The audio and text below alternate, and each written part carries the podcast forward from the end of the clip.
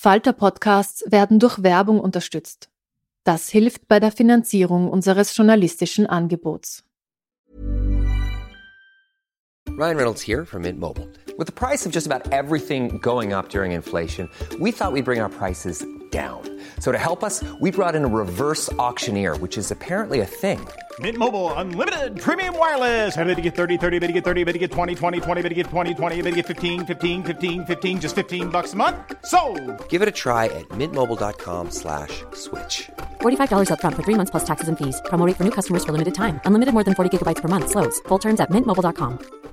Hey, Dave. Yeah, Randy. Since we founded Bombus, we've always said our socks, underwear, and t-shirts are super soft. Any new ideas? Maybe sublimely soft. Or disgustingly cozy? Wait, what? I got it. Bombus. Absurdly comfortable essentials for yourself And for those facing homelessness. because one purchased equals one donated. Wow, did we just write an ad? Yes. Bombas. Big comfort for everyone. Go to bombas.com slash ACAST and use code ACAST for 20% off your first purchase.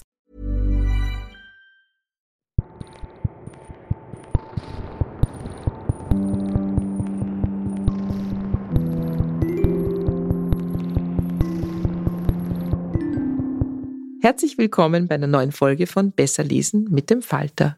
Mein Name ist Petra Hartlieb und heute vor Weihnachten widmen wir uns ganz dem Kinderbuch. Meine Gesprächspartnerin ist Ute Krause, Autorin und Illustratorin zahlreicher Kinderbücher, unter anderem die höchst beliebte Reihe Die Muskeltiere. Wir reden über die Wichtigkeit von Büchern, warum man Kinder manchmal durchaus fordern sollte und ob sie vor Lesungen in Schulklassen Angst hat. Ich freue mich auf das Gespräch. Wenn man auf der Internetseite nachliest, wie viele Bücher Ute Krause schon geschrieben und gezeichnet hat, dann kommt man auf eine riesige Menge.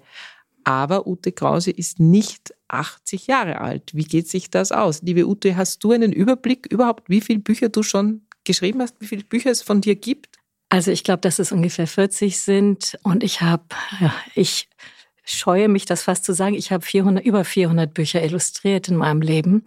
Und vielleicht liegt es daran, dass ich sehr jung angefangen habe. Ich war 22, 23, als ich mein erstes Buch schrieb und illustrierte und 24, als es verlegt wurde.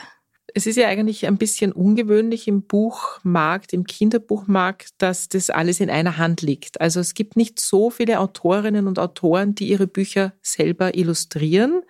Würdest du dich als Autorin oder als Illustratorin bezeichnen? Gibt es irgendwas, was für dich wichtiger ist? Äh, Also wie, ist, wie, wie müssen wir uns diesen Weg vorstellen? Wie, ist das, wie hast du das begonnen? Also witzigerweise wahrscheinlich beides parallel begonnen. Und jetzt muss ich doch kurz von meiner Kindheit sprechen, weil da sind wirklich die Wurzeln. Ähm, Ich habe sehr prägende Jahre in Indien verbracht, zwischen 10 und 14.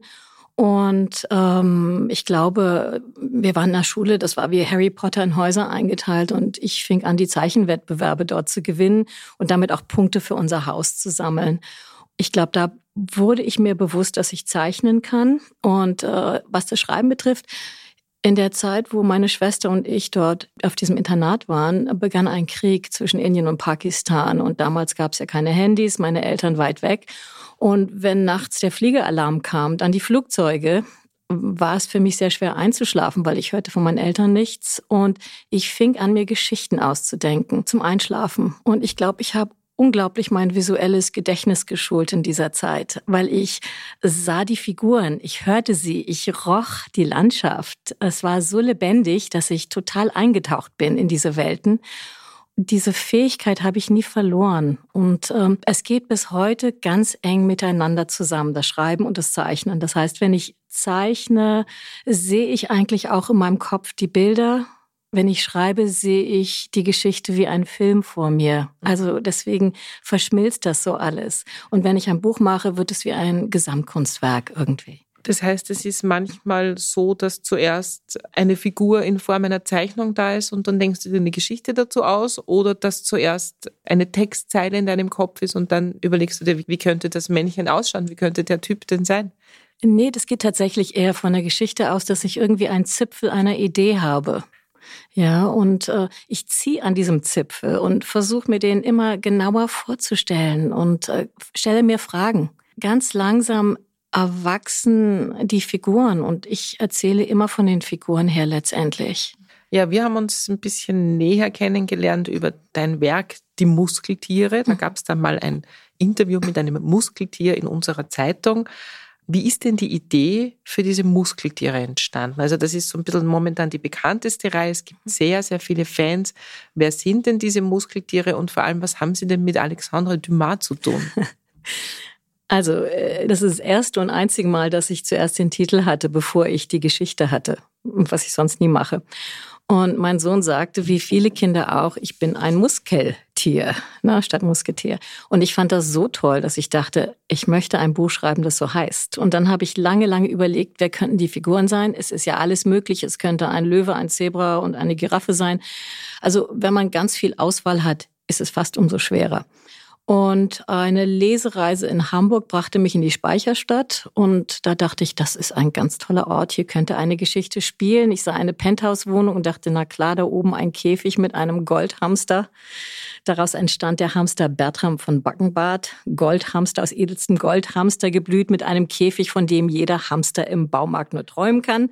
Denn der hat eine kleine Bar mit Wasser in verschiedenen Geschmacksrichtungen. Kohl, Rübe, ne, Apfel und ein Salatschredder, das er nicht kauen muss. Und solche Sachen. Lauter, lauter eine, Luxus. eine Badewanne, eine eigene mit so Natürlich. Ja, der Venus von Milo Muschel nachempfunden. Genau. Also damit hatte ich eine Figur und in äh, der Nähe gibt es die Deichstraße und als ich dort spazierte, sah ich ein kleines Feinkostgeschäft und da dachte ich ganz klar, da wohnt eine kleine übergewichtige Maus.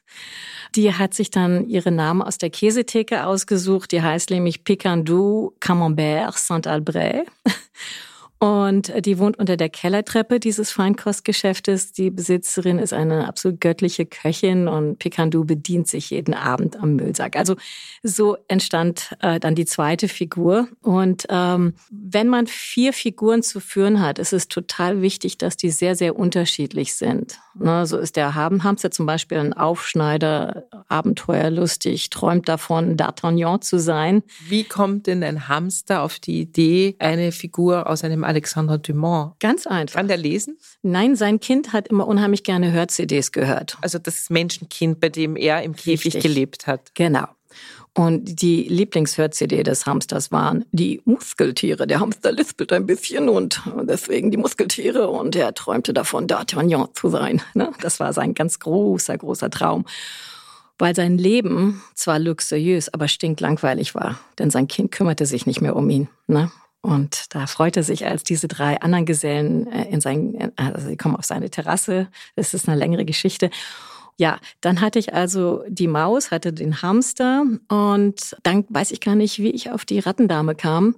Gruyère Reserve heißt sie. Die hat nämlich im ersten Band durch einen Schlag auf den Kopf ihr Gedächtnis verloren, glaubt also, sie sei eine Maus weiß nicht, wer sie ist, wo sie wohnt, weiß nichts über ihre Vergangenheit. Und damit ist ja schon das erste Abenteuer ein bisschen vorgegeben, denn die anderen helfen ihr später, ihre Identität zu finden. Mhm. Und dann habe ich noch überlegt, ja, es könnte ja, weil es ja vier Muskeltiere sind, ist die vierte Figur vielleicht eine Maus. So erfand ich die Kneipenmaus Pomme de Terre, der ursprünglich Ernie hieß. Also er hat zwei Leben. In seinem vorigen Leben war er Kneipenmaus bei der dicken Seejungfrau, der Hamburger Zwer. Ne? Und bei der dicken Seejungfrau hat er sich halt um die Salzstangenkrümel und die Erdnusskerne der Kunden gekümmert und ähm, hatte eigentlich ein gutes Leben, bis der Besitzer mitkriegte, dass er einen Untermieter hatte und den Kammerjäger bestellte. Also Ernie ist heimatlos geworden und landet also auch in diesem Feinkostgeschäft. So finden sich diese vier.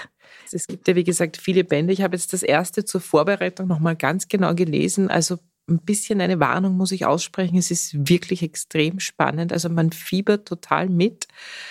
Ich habe mir dann so ein bisschen überlegt, das sind ja durchaus auch Kinderbücher, die so ein bisschen gegen den Strich gebürstet sind. Also nicht unbedingt von Anfang an Bestseller verdächtig. Wie war denn das, als du mit dieser Idee zum ersten Mal zum Verlag gegangen bist? Waren die sofort Feuer und Flamme oder haben die gesagt, es ist ja doch ein bisschen schwieriger Stoff auch? Die Fremdnamen, dieser Hamburger Slang, die französischen Ausdrücke. Also das ist ja so, dass du Kinder durchaus auch forderst mit diesem Stoff. Ja, ich finde, man sollte Kinder nie unterschätzen. Und es ist kein Problem. Die Fans, die wissen, Pikandu ist Pikandu. Und manchmal frage ich, und die kennen auch sogar alle drei Namen noch von ihm. Und äh, es führt dazu, wenn sie mit den Eltern einkaufen gehen, dass sie ganz oft jetzt bei der Käsetheke sich ziemlich gut auskennen. Ne? Insofern, das hat gut geklappt und es stimmt tatsächlich, dass die Verlage und die Erwachsenen sehr vorsichtig sind. Der erste Verlag, mein ein Verlag, bei dem ich viele Jahre war, ich werde keine Namen nennen, der hatte damals auch ein Hamster, der sprechen und schreiben kann. Also Tiere, die sprechen können, ein Hamster, der schreiben kann. Nee, das ist furchtbar schwierig, sagte die. Ich bin dann zu Random House, zu CBJ gegangen, denn die haben mir wirklich alle Türen geöffnet, haben mir alles möglich gemacht, haben gesagt, ja, ich kann beim Layout dabei sitzen, sodass die Bücher auch als Gesamtkunstwerk von mir gestaltet sind. Und das war mir sehr wichtig, mhm. dass, meine, dass ich also auch gucke, wie werden meine Zeichnungen platziert, dass ich beim Cover Mitspracherecht habe und so weiter. Mhm. Und äh, nee, da muss ich sagen, also die waren wunderbar. Die haben ja carte blanche gegeben. Und die Kinder, ähm, was hast du die Erfahrung mit Kindern? Eben wie gesagt, wie gehen Kinder mit so französischen Ausdrücken um? Lernen die das dann einfach auswendig? Äh, können die das dann einfach oder haben die, gibt es da Berührungsängste? Weil, wie gesagt, der Ernie spricht ja Hamburgerisch, das ist das wunderschön nachgemacht, aber es lesen ja natürlich auch Kinder aus München oder aus Österreich deine Bücher, die das nicht können. Was hast du da für Erfahrung? Eigentlich nur sehr gute. Ähm, im Herzen geht es ja um Freundschaft, um Zusammenhalt. Das sind ja kleine Wesen, wie Kinder auch klein sind. Und diese kleinen Wesen sind ja in der Welt der, der Menschen unterwegs, die ja viel mächtiger, viel stärker sind als sie. Und äh, sie halten zusammen, egal was passiert. Und die Kinder spüren das. Und das Spannende, was ich immer sehe, ist, dass Kinder oft eine Lieblingsfigur haben und sich sehr stark mit der einen oder mit der anderen identifizieren. Ich finde das immer sehr spannend zu sehen, weil ich zeichne in meine Bücher, wenn ich Lesungen habe, auch immer für jedes Kind ein Muskeltier hinein. Und äh, dann ist immer spannend zu sehen, wen suchen sie sich aus. Ne? Okay, also das Kind kann sich bei der Lesung aussuchen, ich würde gerne ein Pikandu haben. Absolut. Sehr cool. Ja, du hast das schon angedeutet, ist, diese Muskeltiere sind natürlich sehr individuell, die sind sehr eigenständig und eigenbrötlerisch. Aber irgendwie sind sie ja doch auch so verwandt miteinander, also Hamster, Ratte und Maus. Mhm. Ähm, und es geht immer um den Verbund. Also es geht immer darüber, dass sie gemeinsam eine Aufgabe bewältigen müssen, aber auch, es helfen mir in einem Buch die Seemöben zum Beispiel mit, geht es dir darum, Kindern auch zu zeigen, dass man gemeinsam, trotz aller Unterschiede, irgendwie gemeinsam einfach weiterkommt. Das ist absolut ein Aspekt. Das andere ist natürlich, was passiert in Gruppen. Und im dritten Band zum Beispiel äh, wird die Gruppe fast auseinandergerissen, ne? weil da eine fünfte äh, Maus mit reinkommt, die alles aufmischt. Oh Gott, das kann ich gar nicht lesen. Da rege ich mich viel zu sehr auf, glaube ich. Das ging manchmal Kindern so, dass sie sagten, oh, das war zu spannend. Aber ähm, ich versuche immer mit doppeltem Boden zu erzählen. Ne? Also die Pixar-Filme, die ich ganz wunderbar finde, haben ja das auch, dass sie für Erwachsene erzählen und für Kinder. Und dass ich, weil ich es so, so wichtig finde, dass vorgelesen wird. Also das ist das Allerwichtigste überhaupt, sonst werden Kinder nicht zu Lesern, wenn die Eltern nicht vorlesen. Denn die Eltern haben Vorbildfunktion. Ne? Wenn sie selber nicht lesen oder nicht vorlesen, passiert da nichts. Und deswegen versuche ich die Bücher so zu schreiben, dass die Eltern auch ihren Spaß haben. Die Eltern verstehen auch oft diesen doppelten Boden. Ne? Bei der Käseverschwörung zum Beispiel, da, da geht es um einen Großkonzern, der eine letzte kleine Camembert-Firma in Paris aufkaufen will. Und äh, da sind die Muskeltiere gefordert oder ähm, ja, äh, bei dem neuesten Band geht es darum, dass ein, ein Küken also adoptiert wird, ja, und eine Art Patchwork-Familie entsteht. Und wie ist das? Was heißt das, eine Patchwork-Familie zwischen Möwen und Mäusen zu haben, zum Beispiel? Ne? Also ich versuche immer noch mal ein bisschen mehr zu erzählen und äh, ich glaube, das wird sehr geschätzt. Also ich höre oft von Eltern, die sich dann darüber streiten, wer vorlesen darf oder warte ja, bis ich nach Hause komme, bevor du weiterliest und so. Das wird mir zurückgemeldet. Du hast es schon angedeutet, äh, Patchwork-Familie, das ist auch ein Thema bei dir. Es gibt auch zwei Bilderbücher, die ich sehr, sehr liebe von dir. Das eine ist, ähm, hilf mir mal schnell, bleiben die noch? Nee, wann gehen die wann wieder? Wann gehen die wieder? Dankeschön, wann gehen die wieder? Hm. Ähm, da geht es um eine ganz besondere Patchwork-Familie und äh, vielleicht magst du uns das noch kurz erzählen. Also ich habe selber eine Patchwork-Familie gehabt. Äh, mein Sohn ist in einer aufgewachsen und ähm, als ich dieses Buch schrieb, äh, waren wir quasi mittendrin und äh, mein Sohn hatte einen ganz wunderbaren Satz. Er wurde in der Schule gefragt, die sollten ihr Leben auch, also ihre Familie beschreiben. Ne? Und Vater, Mutter, Kind. Bei ihm fing sein Satz an, in meiner Familie gibt es 10 bis 20 Personen. Ne? Ich fand diesen Satz so großartig, dass ich sagte, darf ich diesen Satz für den Anfang eines Buches nehmen? Da hat er ja gesagt. So fängt das an die Geschichte. Und es ist ja so, es gab zu der Zeit Patchwork-Bücher, die sehr realistisch waren, ne? dass man ganz real die Eltern gesehen hat und das Kind. Und ich dachte, nee, das finde ich nicht gut. Es ist gut, wenn die Kinder Distanz haben können und selber entscheiden, wie nah sie an das Thema ran möchten. Und deswegen habe ich mit drei Archetypen gearbeitet, mit der Räuberfamilie, der Prinzessinnenfamilie und der Drachenfamilie. Ne? Und ich denke, das ist auch sehr schön. Also es ist da auch äh, pädagogisch alles schon aufgearbeitet worden für Therapeuten, dass sie damit arbeiten mhm. können, was ich toll finde, damit die Kinder selber entscheiden können, wie nah gehe ich an dieses Thema ran. Ja, und äh, ganz neu gibt es da jetzt das Weihnachtsbuch und das mhm. ist natürlich auch großartig, weil die haben ja alle einen totalen Stress, weil sie alle immer doppelt und dreifach Weihnachten Absolut. feiern müssen und immer die gleichen Geschenke bekommen von all ihren vielen Patchwork-Eltern und Großeltern und so weiter. Also eine groß, große Empfehlung für Weihnachten. Ja, und wer Patchwork-Familie hat, der kennt das.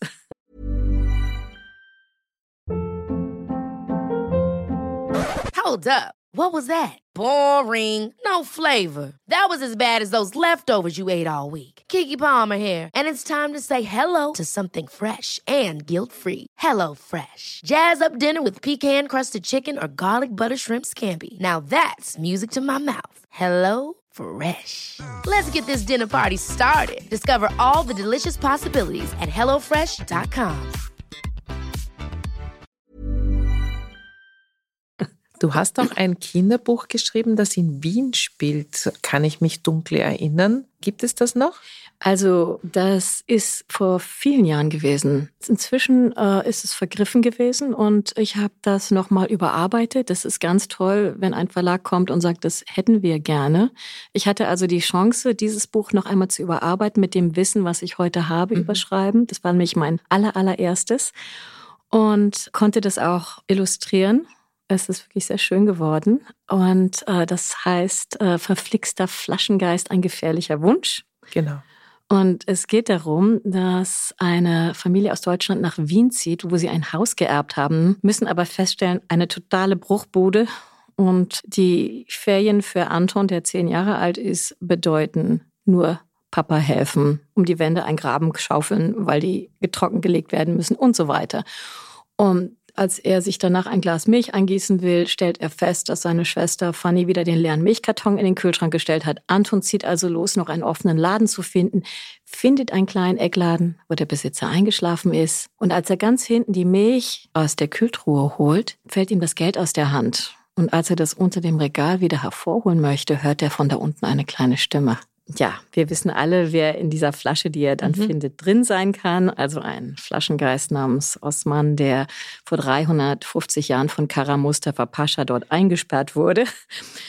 Und ja, das ist eine sehr, sehr lustige Geschichte geworden. Ich habe das damals, als das erschienen ist, ich weiß jetzt auch nicht mehr genau, wann das war, aber habe ich das damals meinen Kindern vorgelesen ah. und habe mich sehr gefreut, dass es jetzt wieder aufgelegt worden ist. Wir reden noch ein bisschen über das Thema Kinderbuchautorin.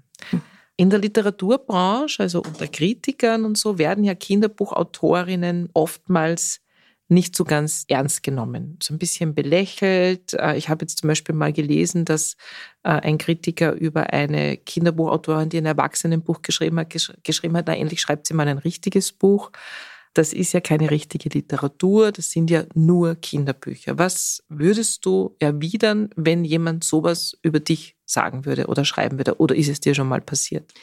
Also ich sehe sehr wohl, dass wir da wie quasi Bürger zweiter Klasse behandelt werden in diesem ganzen Betrieb.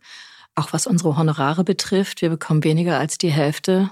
Und was die Kritiken betrifft, sowieso sind wir fast kaum in der Presse existent. Ähm, ich würde sagen, wenn es uns nicht gäbe, gäbe es euch auch nicht. Denn die Kinder, die ja auch die Wurzel unserer Gesellschaft sind, verdienen meines Erachtens die beste Literatur überhaupt. Wenn wir für sie nicht schreiben würden, so wie wir das tun, ne, werden das keine Leser für euch später. Mhm. Also das würde ich sagen. Und ich kann nur sagen, klar, es gibt wie in der Erwachsenenliteratur die Schnellschreiber, ne, die irgendwas hinhauen. Aber ich arbeite wirklich an meinen Texten und versuche immer ein möglichst gutes Buch zu schreiben. Und die Kinder spüren das. Und die Erwachsenen auch. Du machst ja auch sehr viele Veranstaltungen. Die meisten Autoren und Autorinnen lieben Lesungen, also diesen unmittelbaren Kontakt zum Publikum, den Austausch, auch ein bisschen das Genießen von so Fantum natürlich.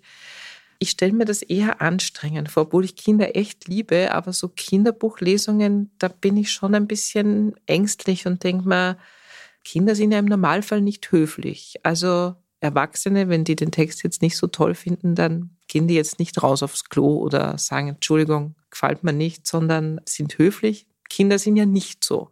Wie geht's dir mit Kinderlesungen? Hast du das von Anfang an geliebt? Kannst du das einfach? Muss man das lernen? Oder merkst du schon auch manchmal, oh, hoffentlich habe ich die jetzt im Griff, so eine ganze Schulklasse. Ich stelle mir das gerade wirklich vor wie ein Horrorszenario. Keine höfliche Bibliothekarsbesucherinnen, die sitzen und höflich applaudieren, sondern so ein wilder Haufen an Achtjährigen. Also ich würde sagen, das ist eine ganz breite Bandbreite. Ähm, es gibt die Lesungen, das sind meine Lieblingslesungen, wo die Eltern mit den Kindern kommen, weil die Kinder auch durch die Eltern erfahren, dass es was Besonderes ist, zu einer Lesung zu kommen. Und da habe ich eigentlich auch die wunderschönsten Begegnungen gehabt und unglaublich viel Wertschätzung auch erfahren. Ich hatte vor kurzem eine Lesung, da kam ein Junge, der, wie die Mutter mir später schrieb, ein paar Baustellen auch hatte. Und wir haben Kontakt aufgenommen über die Augen. Und dieses Kind hat mich unheimlich berührt. Also ich habe sehr viel Liebe für diese Kinder, die da vor mir sitzen. Anders kann ich das nicht beschreiben. Und die spüren das. Und ich versuche sie zu fangen mit der Art, wie ich erzähle. Und ich denke, das gelingt mir meistens. Es ist tatsächlich schwieriger, wenn ich Kinder habe, wo überhaupt nicht vorgelesen wird.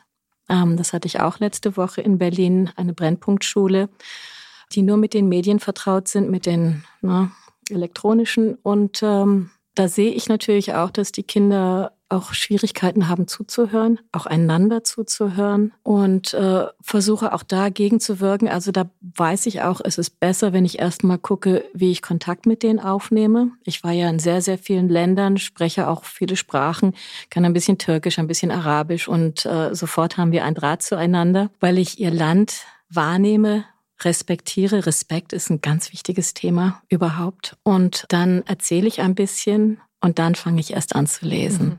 Und dann erzähle ich wieder, wenn ich merke, dass sie unruhig werden. Und das Erzählen ist für die Kinder leichter als das Vorgelesen bekommen oft. Du hast es schon angedeutet, es gibt äh, manche Kinder, die haben eine sehr geringe Aufmerksamkeitsspanne inzwischen. Äh, du machst sehr lang schon Lesungen, das heißt, du kannst so ein bisschen die Veränderung auch beobachten. Früher, klar, waren die Kinder vielleicht überhaupt braver, weil sie halt ein bisschen gedrillter waren in der Schule.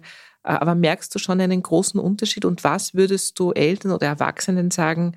Das habe ja ich in der Buchhandlung auch immer wieder das Problem, wenn die Eltern reinkommen und sagen, mein Kind liest überhaupt nichts mehr. Was würdest du dann raten? Und dann verrate ich dir, was ich rate. du als Autorin und ich als Buchhändlerin. Also ganz ehrlich, das bedrückt mich sehr, was ich gerade an Entwicklung sehe. Aber das ist durch die Bank weg, dass die Kinder eine geringere Konzentrationsfähigkeit haben. Und das ist eindeutig durch die ganzen Medien jetzt geschehen. Ne? Das heißt, diese Fähigkeit zu hören und dann zu imaginieren, das ist den Kindern weggenommen worden. Und da fehlt ein ganz wichtiger Schritt in unserer Entwicklung. Und zwar die Fähigkeit, sich in etwas zu vertiefen, sich etwas zu erarbeiten, die Frustrationstoleranz, die so wichtig ist, wenn man im Leben Schritte weitermachen möchte. Und ich finde das unheimlich schade und würde den Eltern raten, versucht den Kindern immer also ein Ritual des abendlichen Vorlesens. Das ist für die Eltern auch so was Schönes. Mhm. So schön. Eine Sache, an die ich so gerne auch zurückdenke. Ich war richtig traurig, als ich meinem Sohn nicht mehr vorlesen konnte. Die andere Sache ist natürlich, dass man versucht, die Medienzeit zu begrenzen, selber liest. Wie gesagt, Vorbild den Kindern selber zeigt, wie wichtig das, also wie gerne man das auch tut. Das ist ja nicht nur etwas, was man tun muss, sondern etwas, das mit viel Freude verbunden ist. Mhm. Ja, ich glaube, ein schöneres Schlusswort gibt es eigentlich nicht. Also alle Zuhörer und Zuhörerinnen, die Kinder haben, schenken Sie zumindest ein Buch zu Weihnachten. Es muss jetzt nicht unbedingt von Ute Krause sein, aber es wäre natürlich schön. Aber vermitteln Sie Ihren Kindern die Bücher. Das wäre wirklich wichtig. Vielen Dank für den Besuch im Studio aus Berlin, Ute Krause. Das war mir eine große Freude. Bevor Ute Krause uns eine kurze Stelle aus Die Muskeltiere und Ewig Fünfter vorliest, ein paar Tipps der Falter-Redaktion.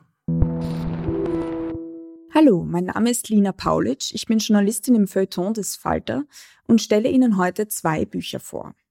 Das erste ist ein Sachbuch, und zwar die neueste Erscheinung von Thomas Piketty, einem der berühmtesten Sozialökonomen unserer Zeit.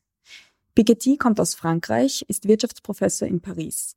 2014 veröffentlichte er Das Kapital im 21. Jahrhundert und gilt seither als der Karl Marx der Gegenwart. Sein neuestes Werk ist deshalb interessant, weil es sich von seinen früheren Werken in einer Sache unterscheidet, nämlich der Länge. Die früheren Bücher waren richtige Wälzer, mehr als tausend Seiten lang, zwar in einfacher Sprache geschrieben, aber gerade für ein Sachbuch doch sehr zeitintensiv zu lesen. Sein neues Buch, eine kurze Geschichte der Gleichheit, erschienen im CH Beck Verlag, zählt nur rund 250 Seiten und ist damit ein wirklich guter Einstieg in Wirtschaftsgeschichte für alle und eignet sich auch zum Verschenken übrigens. Piketty zeichnet durch verschiedene Datenanalysen die Entwicklung von gesellschaftlicher Gleichheit nach, etwa durch Zahlen von Vermögens- und Einkommensverteilung, aber auch durch Alphabetisierung und CO2-Emissionen. Schon in der Einleitung sticht ins Auge, dass sich Piketty davon löst, Wohlstand allein durch das Bruttoinlandsprodukt, also alle Waren und Dienstleistungen eines Landes, zu messen. Da dieser Wohlstand auf Kosten unseres Planeten, also der Ressourcenextraktion, beruhte, brauchen wir neue wirtschaftliche Parameter, um zu berechnen, was für eine Gesellschaft als erstrebenswert gilt. Piketty ist überzeugt, dass sich die Klimakrise nur durch einen radikalen Umbau des westlichen Wirtschaftssystems bewältigen lässt. Da es dazu aktive Bürgerinnen und Bürger braucht, widmet Piketty sein Buch eben diesen, um zu politischer Veränderung anzuregen. Das zweite Buch, das ich Ihnen vorstelle, hat den diesjährigen Deutschen Buchpreis gewonnen. Es heißt Blutbuch, erschienen im Dumont Verlag und stammt von der Schweizer nicht-binären Person Kim de l'Horizon. Nicht-binär bedeutet, dass sich die Person weder eindeutig dem männlichen noch dem weiblichen Geschlecht zurechnet. Diese geschlechtliche Identität ist auch ein zentraler Topos des Romans. Er ist in literarisch untypischer Form verfasst, manchmal wie ein Tagebuch, dann in Briefen, Gedichten, Listen und schließlich sogar verkehrt gedruckt, so dass man von hinten zu lesen anfangen muss. Inhaltlich geht es aber vor allem um die Großmutter, die de l'Horizon als Schweizerin immer Großmeer nennt. Meer kommt aus dem Französischen für Mutter, hat aber auch die Doppeldeutigkeit des Meers, des Ozeans, voller Geheimnisse und Abgründe. De l'Horizon möchte die Familiengeheimnisse, die über Generationen hinweg nicht ausgesprochen wurden, ergründen. De l'Horizon kommt aus einer Arbeiterfamilie in der Schweiz. Die Mutter konnte nicht studieren, weil sie ein Kind bekam. Später trennten sich die Eltern. In der ersten Hälfte des Buches holt de l'Horizon zu nostalgischen Beschreibungen der Kindheit aus. Angereichert mit Schweizer Begriffen wie Meertrübeli-Brot oder Meitschi für Mädchen, umkreiste l'Horizon die Kindheit, die großmütterlichen Hände, Warzen auf den Füßen, Himbeerstauden im Garten. Später beschreibt de l'Horizon den Eintritt in die Zürcher Schwulenszene, die den hochkuratierten Muskelkörper in seiner Männlichkeit zelebriert. Nichts Weibliches war bei Clubbings damals in den 2010er Jahren geduldet. Sexualität erlebte l'Horizon als permanent verfügbare Erfahrung, um sich zu entäußern. Sex ist hier kein Akt der Sinnlichkeit, sondern eine konsumistische Sucht, die in die Selbstzerstörung und schließlich zur Identitätskrise führt. Diese Passagen, die in der Gegenwart angesiedelt sind, lesen sich wesentlich spannender als der eigentliche Plot rund um die Familiengeschichte.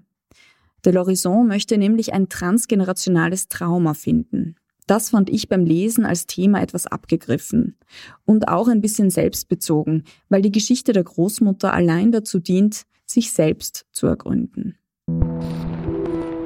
Ja, vielen Dank für die Tipps und nun hören wir eine kurze Stelle aus Die Muskeltiere und ewig Fünfter, gelesen von der Autorin Ute Krause, erschienen im CBJ Verlag. Okay, ich lese aus Die Muskeltiere und ewig Fünfter und muss dazu sagen, das ist bereits der zwölfte Band der Muskeltiere, der diesen Herbst neu erschienen ist. Erstes Kapitel. Ein Unwetter und das dunkle Etwas. Es windete und stürmte. Zeitungspapier und leere Kaffeebecher trieben die Deichstraße hoch, und etwas rollte scheppernd über die Pflastersteine, bevor es so kräftig gegen das Kellerfenster knallte, dass die Muskeltiere in ihrer Mäusehöhle erwachten. Was war das denn? flüsterte Gruyère erschrocken. Da draußen herrscht ein ordentliches Unwetter, lispelte Hamster Bertram. Er gähnte und regelte sich auf dem Schwamm, der ihm als Bett diente. Mäuserich Pomme de Terre blinzelte über den Rand seiner Sardinendose zum Höhleneingang. Von dort hatte er eine Ecke des Kellerfensters im Blick. Ich so, bestätigte er auf Hamburgerisch. Und da fegt alles, was nicht nied und nagelfest ist, durch die Gegend und schüttelt und rüttelt es gut durch. Mindestens Windstärke elf. Er ließ den Kopf wieder in die Dose sinken. Na, da können wir auf Frau Fröhlichs Müllsack heute aber knicken. Was? Aber wieso denn? Pikandu, der in der zweiten Sardinendose döste, war plötzlich hellwach. Wie lange dauert denn so ein Sturm? Pomdeter zuckte die Achseln. Keine Ahnung. Eine Stunde oder eine Nacht. Aber vielleicht auch eine Woche. Eine Woche? Ja, es kommt drauf an, bis wann es sich ausgestürmt hat, erwiderte der braune Mäuserich. Picandu, der mit ganzem Namen Picandu Camembert Saint-Albret hieß, betrachtete besorgt sein Bäuchlein, das ihm gerade grummelnd zu verstehen gab, dass es sich unmöglich so lange gedulden konnte. Bis, bis dahin ist von mir nichts mehr übrig, stöhnte er. So lange kann ich unmöglich warten. Oh, klüger wäre es.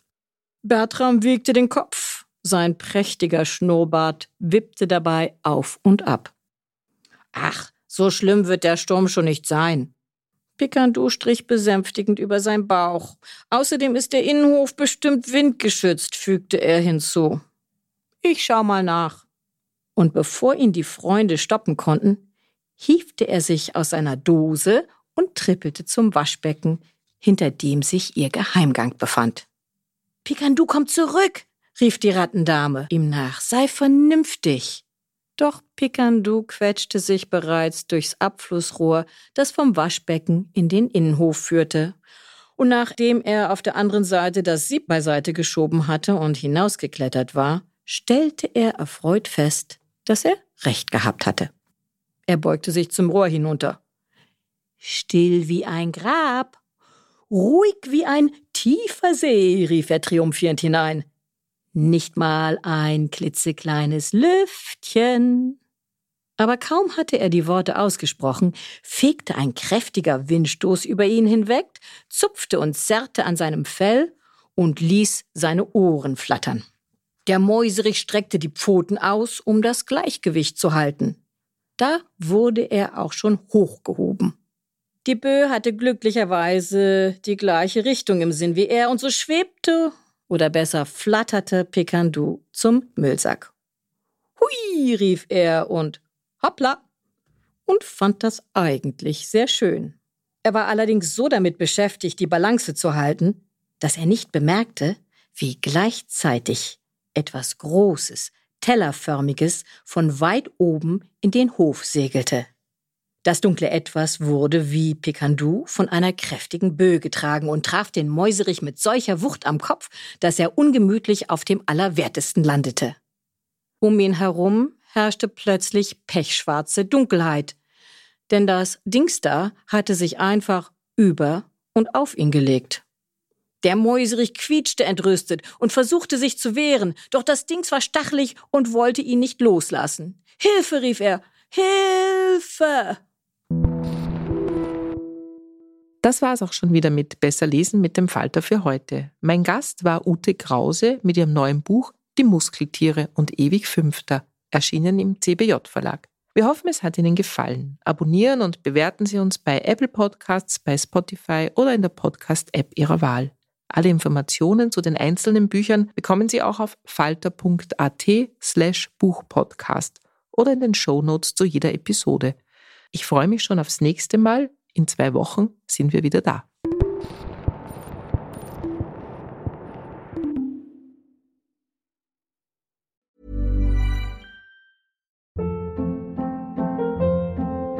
Hold up. What was that? Boring. No flavor. That was as bad as those leftovers you ate all week. Kiki Palmer here, and it's time to say hello to something fresh and guilt-free. Hello Fresh. Jazz up dinner with pecan-crusted chicken or garlic butter shrimp scampi. Now that's music to my mouth. Hello Fresh. Let's get this dinner party started. Discover all the delicious possibilities at hellofresh.com.